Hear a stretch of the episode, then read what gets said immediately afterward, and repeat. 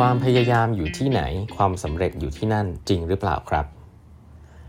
สวัสดีครับ ท่านผู้ฟังทุกท่านยินดีต้อนรับเข้าสู่ 8บรรทัดครึ่งพอดแคสต์สาระดีๆสำหรับคนทำงานที่ไม่ค่อยมีเวลาเช่นคุณนะครับ อยู่กับผมต้องกวีวุฒิเจ้าของเพจ8บรรทัดครึ่งนะครับนี่เป็น EP ที่ 1585 แล้วนะครับ ที่เรามาพูดคุยกันนะครับ ก่อนอื่นนะครับคลาส Design Thinking Master Class นะครับ เดี๋ยวเราจะเรียนกันสัปดาห์หน้าแล้วนะครับ ก็เหลืออีก ที่หนึ่งที่ว่างที่หนึ่งเปิดขึ้นมานะครับ เพราะว่ามีคนแคนเซิลนะครับ ใครที่สนใจนะครับ อันนี้เป็นรอบสุดท้ายของปีนี้นะฮะเรียน Design Thinking Workshop 2 วันเต็มนะครับ ซึ่งก็ดูรายละเอียดได้ใน Facebook Page ของ 8 บรรทัดครึ่ง แล้วก็ Line OA ของ 8 บรรทัดครึ่งนะครับ รีบกันนิดหนึ่งนะฮะ อันนี้เป็นรอบสุดท้ายของปีนี้ครับ โอเค วันนี้ผมขออนุญาตรีวิวหนังสือสั้นๆเนาะของอาจารย์นพดลนะครับ ซึ่งเป็นอาจารย์ผมเคารพมากนะครับ ก็เป็นเจ้า best seller นักเขียน best seller และเป็นเจ้าของเพจนพดล story นะฮะอันนี้หนังสือเล่มล่าสุดของแกชื่อว่า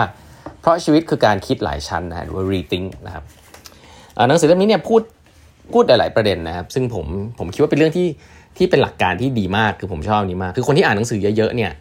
มันจะอยู่ 2 ประเภทด้วยกันนะครับคืออ่านแล้วก็เอาไปทำเลยนะอ่านแล้วก็เอามาเล่าเลยนะครับ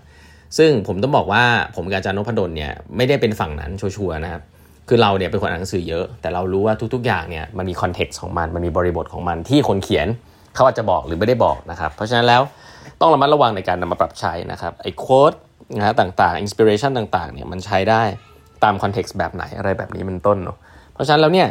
อันแรกก่อนนะครับอะผมจะมี quote มาเล่าให้ฟังนะหนังสือเล่มนี้ก็จะเล่าถึงว่าเออมันมีคำพูดหลายๆอย่าง ซึ่งเอ่อมีการพูดถึงนะครับแล้วลองดูว่ามันจริงหรือเปล่า เช่น ความพยายามอยู่ที่ไหนความสำเร็จอยู่ที่นั่นจริงหรือเปล่านะ ก็ต้องตอบว่าความพยายามเนี่ยเป็นส่วนหนึ่งของความสำเร็จหลาย ๆ ครั้งแน่นอนนะครับ แต่ว่าความพยายามอย่างเดียว ก็หลาย ๆ ครั้งก็ไม่ได้ทำให้คุณสำเร็จนะครับ อันนี้ถ้าให้ผมพูดเนี่ยก็เหมือนกับว่าเเราบอกอยากทำอะไรสำเร็จใช่ไหมอิทธิบาท4เพราะว่านี่คือคือดีนะครับ ความพยายามเนี่ยอาจจะเป็นแค่ส่วนเดียวคือวิริยะนะฮะแต่ถ้าคุณมี passion ด้วย คุณมีฉันทะนะถ้าคุณมีโฟกัสด้วยมีจิตตะนะมีวิมังสามีความมีปัญญาคิดไต่ตรองด้วยเนี่ย ก็จะต้องก็จะครบถ้วนแล้วก็น่าจะประสบความสำเร็จมากกว่านะเพราะฉะนั้นแค่คำว่าพยายามเนี่ยน่าจะไม่พอนะที่ทำให้คุณประสบความสำเร็จนะครับมันเป็นการมันเป็นคำพูดให้กำลังใจมากกว่านะครับคุณควรจะพยายามแล้วถ้าคุณล้มเหลวอะไรบางอย่างคุณทุกคนจะเรียนรู้จากมันด้วยนะครับเพราะฉะนั้นความพยายามเป็นสิ่งที่ต้องใช้นะครับ แต่ไม่พอนะฮะความพยายามอยู่ที่ไหน ความสำเร็จอาจจะไม่ได้อยู่ที่นั่นก็ได้นะครับ คุณต้องเรียนรู้จากสิ่งที่คุณพยายามด้วยนะอันนี้อันแรก เคยได้ยินไหมครับ คนพูดว่า เก่งอะไรเก่งให้สุดๆไปเลยเรื่องเดียวนะเก่งอะไรเก่งสุดไปเลยเรื่องเดียว ก็ต้องตอบว่ายุคนี้อาจจะไม่จริงเนาะยุคนี้เนี่ยผมคิดว่าใช้หลักการที่เขาพูดกันเยอะเขาเรียกว่า T โมเดลนะคือเก่งให้สุดๆไปเลยโอเคนะครับแต่ถ้าคุณเก่งสุดๆไปเลยด้านเดียวนะฮะและคุณไม่มีตัว T คือตัวหัวกว้างเนี่ยว่าสนใจเรื่องอื่นๆด้วยบ้างเนี่ยคุณก็จะเรียนรู้แล้วก็ทำงานร่วมคู่อื่นยากนะครับการเป็น specialist อย่างเดียวเนี่ยต้องบอกว่าในยุคนี้เนี่ยที่อะไรๆมันเปลี่ยนเร็วเนี่ยคุณเก่งสุดๆไปด้านเดียวนะครับ ก็โอเค แต่ถ้าคุณไม่สามารถจะเรียนรู้เรื่องอื่น ๆ ได้ในอนาคตเนี่ยอันนั้นคือความน่ากลัวของคนที่เป็น expert หรือ specialist นะครับในยุคนี้ เพราะฉะนั้นเก่งอะไรไปเลยด้านเดียวเนี่ยอาจจะไม่พอนะคุณต้องมีความรู้กว้างอยู่บ้างนะครับแล้วก็มีความสนใจในอนาคตด้วยว่าไอ้สกิลที่คุณทำแล้วเก่งด้านเดียวอันนั้นเนี่ยมัน obsolete หรือเปล่านะฮะมันเหมาะสมกับโลกในยุคถัดไปหรือเปล่า เช่นเดียวกันนะฮะถ้าคุณทำสิ่งที่รักเนี่ยเป็นสิ่งที่ดีนะครับผมก็ต้องตอบว่า แน่นอนทำสิ่งที่รัก passion แหละที่เล่าไปแล้วนะฮะทำสิ่งที่รักเนี่ยดีนะครับ แต่ว่าไม่มีอะไรได้มาง่าย ๆนะครับทำสิ่งที่รักเนี่ยถ้าจะทำให้สำเร็จทำให้คุณได้ทำสิ่งที่รักทำให้มันสำเร็จเนี่ยคุณจะต้องมีความพยายามด้วยนะครับคุณต้องให้เวลากับมันด้วยนะครับ ไม่ใช่ว่าทำสิ่งที่รักมีความสุขนะครับ ก็ต้องบอกว่าไม่มีอะไรที่มันยากอะไรที่มันมีความหมายนะครับแล้วมันจะได้มาง่ายๆเนาะเพราะฉะนั้นการทำสิ่งที่รักเป็นสิ่งที่ดีนะครับ แต่หลาย ๆ ครั้งแล้วเนี่ย คุณก็ต้องดูบริบทสภาพแวดล้อมของตัวคุณเองด้วยนะครับ ว่าคุณมีหน้าที่รับผิดชอบอะไรบ้างนะครับ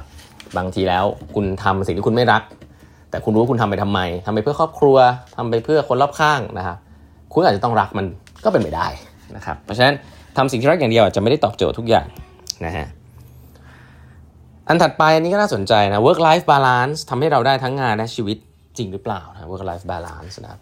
ผมก็เป็นคนหนึ่งนะครับที่ไม่ค่อยชอบ define คำนี้เท่าไหร่ว่า เอออยากมี work life balance นะหรือแม้แต่บางคนบอกว่าอยากมี work life integration คำนี้ก็เป็นคำของฝรั่งนะครับ ผมว่าเวลาเราพูดคำเหล่านี้เนี่ยมันจะเหมือนกับแบบโอ้ มันต้องเป็นอย่างนั้นเป็นอย่างนี้ใช่ไหมฮะ เอาคำว่า work life balance ก่อนนะครับเออผมคิดว่าถ้าคุณ balance work กับความการทำงานกับกับชีวิตของคุณได้เนี่ย อันนี้เป็นเรื่องที่ดีเนาะแต่จะสู้คุณจะได้ทั้งงานได้ทั้งชีวิตไหม อาจจะไม่จริงนะฮะ แล้วก็หลาย ๆ ครั้งอาจจะไม่ดีทั้งคู่เลยก็ได้นะ ถ้าคุณทำอะไรครึ่งๆกลางๆทั้งคู่ แล้วผมก็คิดว่าหลาย ๆ ครั้งเนี่ยอาจจะขึ้นกับช่วงชีวิตนะบางช่วงชีวิตเนี่ยในยุคของผมเนี่ยมันโดนสอนว่าไอ้ช่วงเรียนจบมันให้ทำงานอย่างหนักเลยเต็มที่เลยนะครับ เพราะว่าเราก็อาจจะไม่ได้มี distraction มากนะครับ เราก็ตั้งใจทำงานไปนะครับ ช่วงทำงานก็ทำงานนะฮะพออายุ 30 กว่าเริ่มมีลูกอะไรเงี้ยก็เริ่มจะต้องให้เวลากับลูกด้วยนะครับ เริ่มจะต้องคิดแล้วว่าฉันอยากจะทำอะไรจริงๆจังๆนะจะสเปะสปะไม่ได้ละนะครับเริ่มมีครอบครัวต้องดูแล นะครับ40 กว่าเนี่ยเริ่มละครอบครัวนี่เริ่มสำคัญมากๆนะครับ งานนี่เริ่มต้องโฟกัสและชอบอะไรนะครับงานเดี๋ยวต้องเบาลงแล้วจริง ๆ แล้วก็ส่วนตัวก็คิดว่าช่วงนี้ก็ไม่ได้อยากทำงานหนักนะครับอยากจะมีเวลาให้ครอบครัว เพราะฉะนั้นแล้วเนี่ยผมคิดว่าและหนังสือเล่มนี้อาจารย์นพดลก็บอกนะชัดเจนว่า work life balance เนี่ยจริง ๆ แล้วถ้าคุณบาลานซ์มันมากเกินไป คุณไม่ได้ทุ่มกับอะไรสักอย่างหนึ่งในเวลาที่เหมาะสมที่คุณควรจะทุ่มเนี่ยบางทีแล้วคุณจะเสียใจภายหลังได้นะยกตัวอย่างเช่น ช่วงที่คุณเพิ่งเรียนจบมาเนี่ยคุณก็ยังไม่ได้มีเงินไม่ได้มีประสบการณ์เยอะ แต่คุณกลับรู้สึกอยากจะใช้ชีวิตนะครับซึ่งไม่ได้ผิดนะ แต่แน่นอนถ้าคุณเลือกสิ่งนั้นแล้วเนี่ย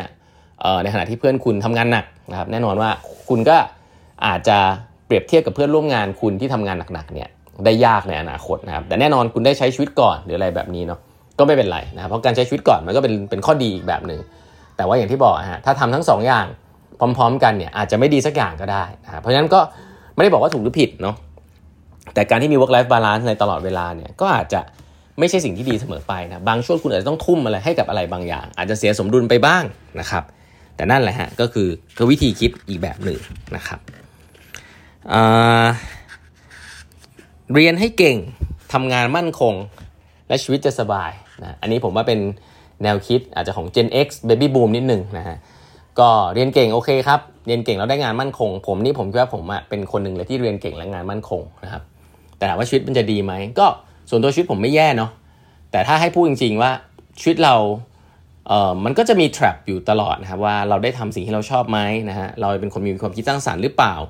เราเห็นโอกาสที่ทำให้ชีวิตมันมีความสุขมากกว่านี้หรือเปล่านะฮะเราเอาเวลาไปทำอะไรที่มันเป็น high risk high reward บ้างหรือเปล่านะครับเพราะว่าคนเรียนเก่งใน culture ของแบบ เอเชียหรือเมืองไทยเนี่ยก็คือคนที่ทำอะไรได้ตามแพทเทิร์นที่เขาพูดอยู่แล้วนะการสอบการทำอะไรได้ดีเรียนเก่ง เรียนเก่งไม่ได้หมายความว่าเก่งนะฮะเรียนเก่งคือเรียนเก่งก็คือเรียน secondary เรียน secondary knowledge ในในโรงเรียนครับที่เขาคิดค้นกันมาแล้ว แล้วก็เราก็เรียนเราก็ท่องจำแล้วก็คิดวิเคราะห์อะไรกันไป แต่เราไม่ได้สร้างสิ่งใหม่เนาะซึ่งผมว่าหลาย ๆ ครั้งเราจะเห็นว่าคนเรียนเก่งเนี่ยก็อาจจะไม่ใช่คนที่สร้างสิ่งใหม่หรือเป็นนักเป็นผู้ประกอบการหรือธุรกิจนะเพราะว่า คนทำธุรกิจหรือคนเป็นผู้ประกอบการเนี่ยจะต้องเป็นคนที่สร้าง value ใหม่ ๆ ได้นะครับเพราะว่าถ้าคุณสร้างได้แต่ value เดิมๆคุณก็สู้เขาไม่ได้ สู้คนอื่นไม่ได้ คุณต้องสร้างของใหม่ครับซึ่งของใหม่เหล่านี้มันไม่มีแพทเทิร์นเนาะบางทีมันก็ต้องใช้การลองผิดลองถูกนะครับ ซึ่ง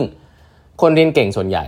ไม่ค่อยชอบลองผิดลองถูกนะก็ต้องพูดคำนี้ เพราะฉะนั้นแล้วในโลกยุคนี้การที่คุณมีการมั่นคงเรียนเก่ง ก็อาจจะทำให้คุณไปได้พอไปได้เรื่อยๆนะครับจะทำให้คุณ success stand out ออกมาไหมก็อาจจะไม่ใช่นะครับเพราะฉะนั้น โค้ดเหล่านี้ที่เราเคยได้ยินมาเนี่ยก็ต้องฟังหูไว้หูเช่นเดียวกันนะครับหนังสือเล่มนี้ดีมากเลยนะครับ แนะนำเลยนะฮะเป็นหนังสือของอาจารย์นพดลร่มโพนะฮะ Rethink เพราะชีวิตคือการคิดหลายชั้นนะครับแนะนำนะครับ วันนี้เวลาหมดแล้วฝากกด subscribe แบบพัดครึ่ง podcast นะครับ แล้วเดี๋ยวพบกันใหม่พรุ่งนี้ครับ สวัสดีครับ